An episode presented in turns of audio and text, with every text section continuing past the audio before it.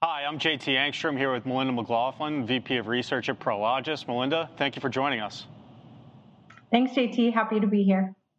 Now, I know Prologis does a lot of work in the logistics real estate space, and your role is pretty unique within that operation. Can you talk to us a little bit about what you focus on, and then also Prologis, their current operating environment, and how they think about logistics real estate moving into the future?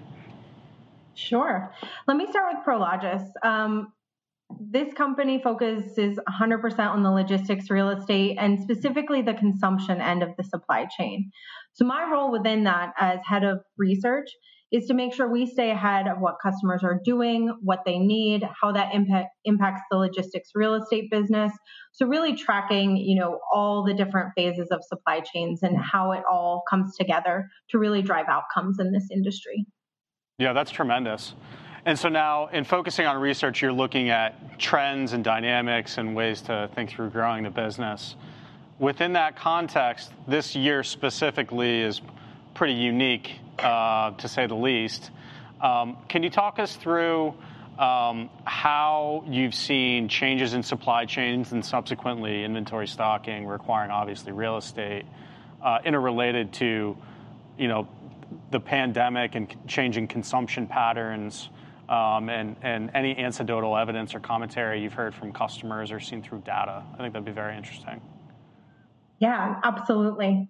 One of the best parts of being at Prologis is actually we have, first of all, a tremendous amount of proprietary data to draw on, especially helpful in a, a crisis or a severe disruption like what we went through this year. Um, in addition, all those proprietary relationships with customers, while we have over 5,000 of them, we obviously have really deep relationships with um, the top customers and can go to them and really talk through these trends. Um, so, one way I like to think about 2020, you know, it's certainly been a year, but when I take a step back and I look at the way that the trends have uh, morphed over this time, there really is very little that's that's new new. A lot of these structural trends that were happening in supply chains predated the pandemic. So when we think about e-commerce, obviously that was very fast growing prior to the pandemic for natural reasons. There are convenience benefits, there are choice benefits. There's a reason consumers were buying more and more online before COVID 19. Um, additionally, you brought up inventories. So there's, you know, I think it's been more um, broadly talked about during COVID 19, but this retooling supply chains for resilience rather than efficiency was something, again, that predated the pandemic. And we really saw it start to accelerate um, with all the trade tensions that arose.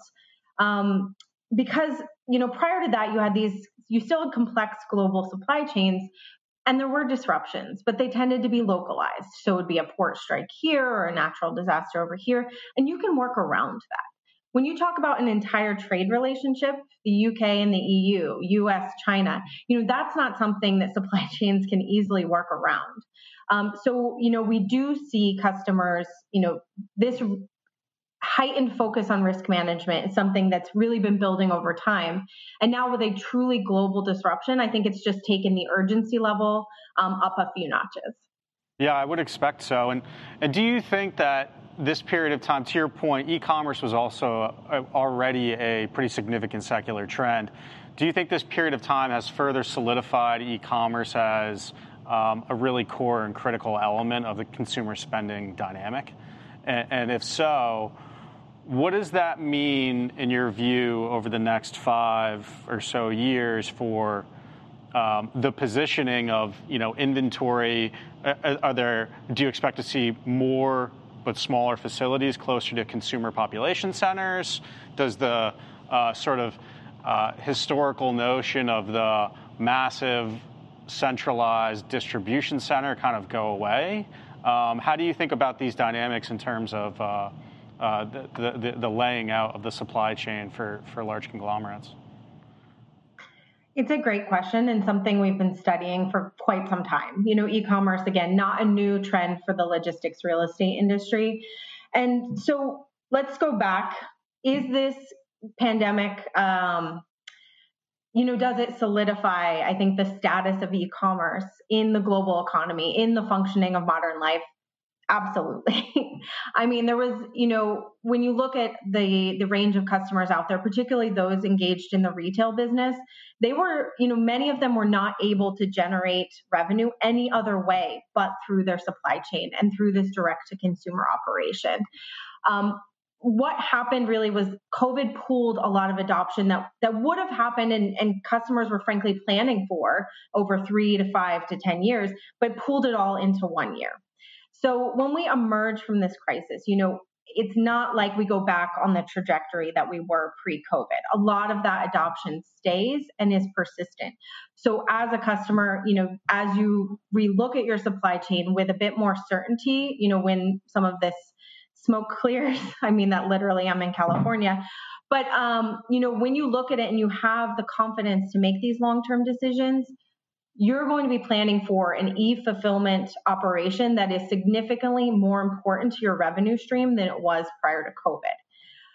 And so let's talk about locations. There are a number of e commerce distribution models. And yes, in the past, it tended to be very centralized. Um, there were laws uh, regarding, you know, the collection of sales tax that that did incentivize that. But as businesses grew, you know, not only do you realize, the benefits of scale as e-commerce growth, you're getting, you know, 20% or more of your revenues through online channels. And that's just for traditional retailers. We'll leave pure play e commerce to the side for a second. Um, you need to really focus on that segment and make sure you're offering the service levels you need to gain market share. And that's really where this focus on location and getting close to end consumers comes in. It's e commerce, yes, but is e commerce in an age where delivery timelines are getting shorter and shorter and shorter? Um, so, you know, we can look around today and see consumers making a lot of accommodation. You know, I'll buy online, pick up in store, something's out of stock, I'll wait a couple weeks. It's a pandemic and, and things are weird, and I get that. Again, when things go back to normal, I think consumers will go back to expecting goods reliably um, to their doorstep and in shorter and shorter delivery timelines. And you frankly cannot achieve that without having facilities well positioned close to end consumers. Yeah, absolutely.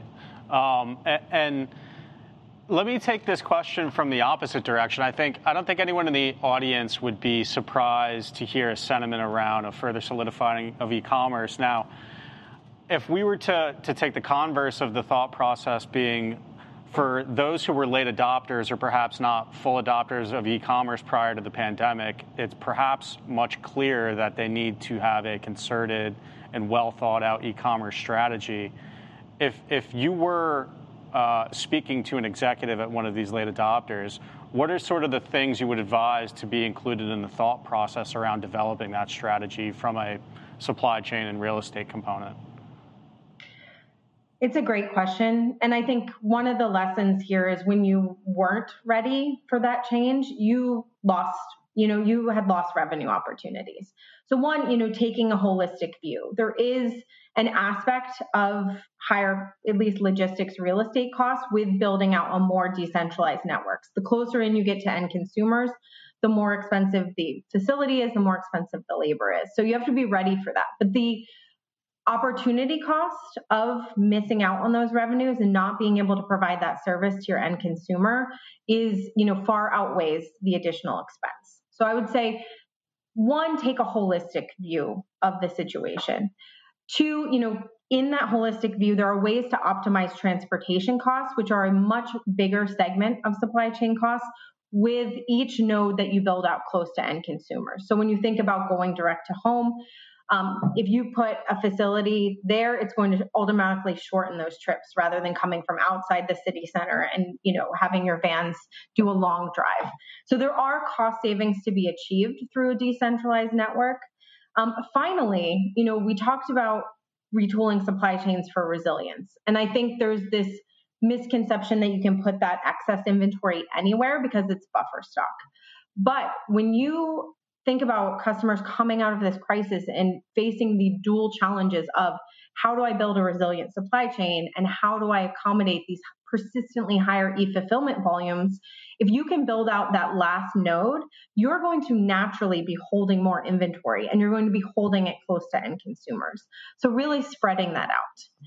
finally, I would say, you know, there are experts in this field. I think what we've seen already in the pandemic is these short term, you know, supply chain issues where you have inventory coming in, but, you know, your storefronts are closed. The third party logistics companies, you know, we saw a lot of demand um, from that segment because they're, you know, well positioned to to serve this exact need and to help plan for these kind of long term disruptions. So, you know, bring in partners as needed. Yeah, yeah, well positioned, no pun intended. Um, yeah. there's a lot of phenomenal thoughts in, in your response there. I'm going to try to pick a few of the a few highlights out. You managed so you managed an element of working capital associated with the different inventory stocking levels related to having forward position inventory.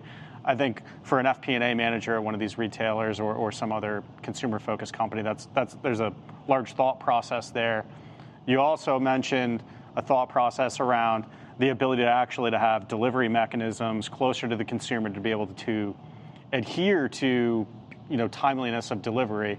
And our expectations are moving from this week to this day to this hour at some point there might be within five minute delivery who knows? Uh, nothing sort of seems unreasonable in terms of expectations at this point. Um, and, and, and you started off by mentioning essentially that the management of not just your supply chain, but how you think about investing in your real estate or perhaps not owning the real estate, but your, your, your real estate exposure is, is no longer just a matter of stocking inventory, but it's actually a revenue mechanism, one that's strategic such that uh, it's important for distributing all of your goods, which touch your consumers. And so I think in totality, that response is absolutely phenomenal. Um, what are some of the biggest concerns or challenges you see with with uh, customers or clients that you work with in and around these different areas? What are some of the biggest pain points? Some of the, some of the the, the more challenging elements to address? Uh, and, and you know, of course, I'm sure there's lingering questions which are, have been identified, but perhaps not yet fully answered. Yeah. So on pain points, you know, one thing that has surprised me during this pandemic is you know, labor was the number one pain point heading into this. And obviously, we've all seen the statistics, you know, with unemployment and things like that. It's obviously very worrisome. We we were kind of expecting labor to ease up uh, as a pain point, and instead, it's intensified. So take you know the fact that it is just difficult to find people. There's a lot of hiring in this space. The growing e-fulfillment volume, you know, um, operations are very labor intensive. So there's a lot of competition for kind of limited talent out there. And then you add on all the challenges that the people are facing today with childcare, illness, absenteeism. Um, so labor has, you know, actually, you know, become even more of a crucial pain point to customers. And so what you see you know, be, at least being discussed more, and I think, you know, as we get more certainty, um, will be put into action, is how do we, you know, bring more transparency into the system? So investing in data, digitalization, um, possibly technologies. There are a lot of factors to consider, but you know, we do see the autonomous mobile robot space, for example, because it's more flexible, because it's a labor augmentation um, technology. We see more and more customers looking to adopt that. Um, and then you'll have all the the implications as far as you know protocols with cleaning distancing. Um, i think the real you know people side of the equation will be a key factor um, through you know the near term. So when you think about location selection obviously making sure you have access to all the labor you need either uh, volume the right amount of density the right population um, and then the skill sets that you'll need um, particularly as you know maybe more technologies get adopted you do need a different type of labor to to manage those operations. Yeah that's interesting that uh, the first thing that came to mind was labor. Um, it was a little bit different than where we started off but it, it's a really good one to point out not only from a skill set perspective but given that um, we're now in a pandemic period if labor was already challenging that's now going to be compounded.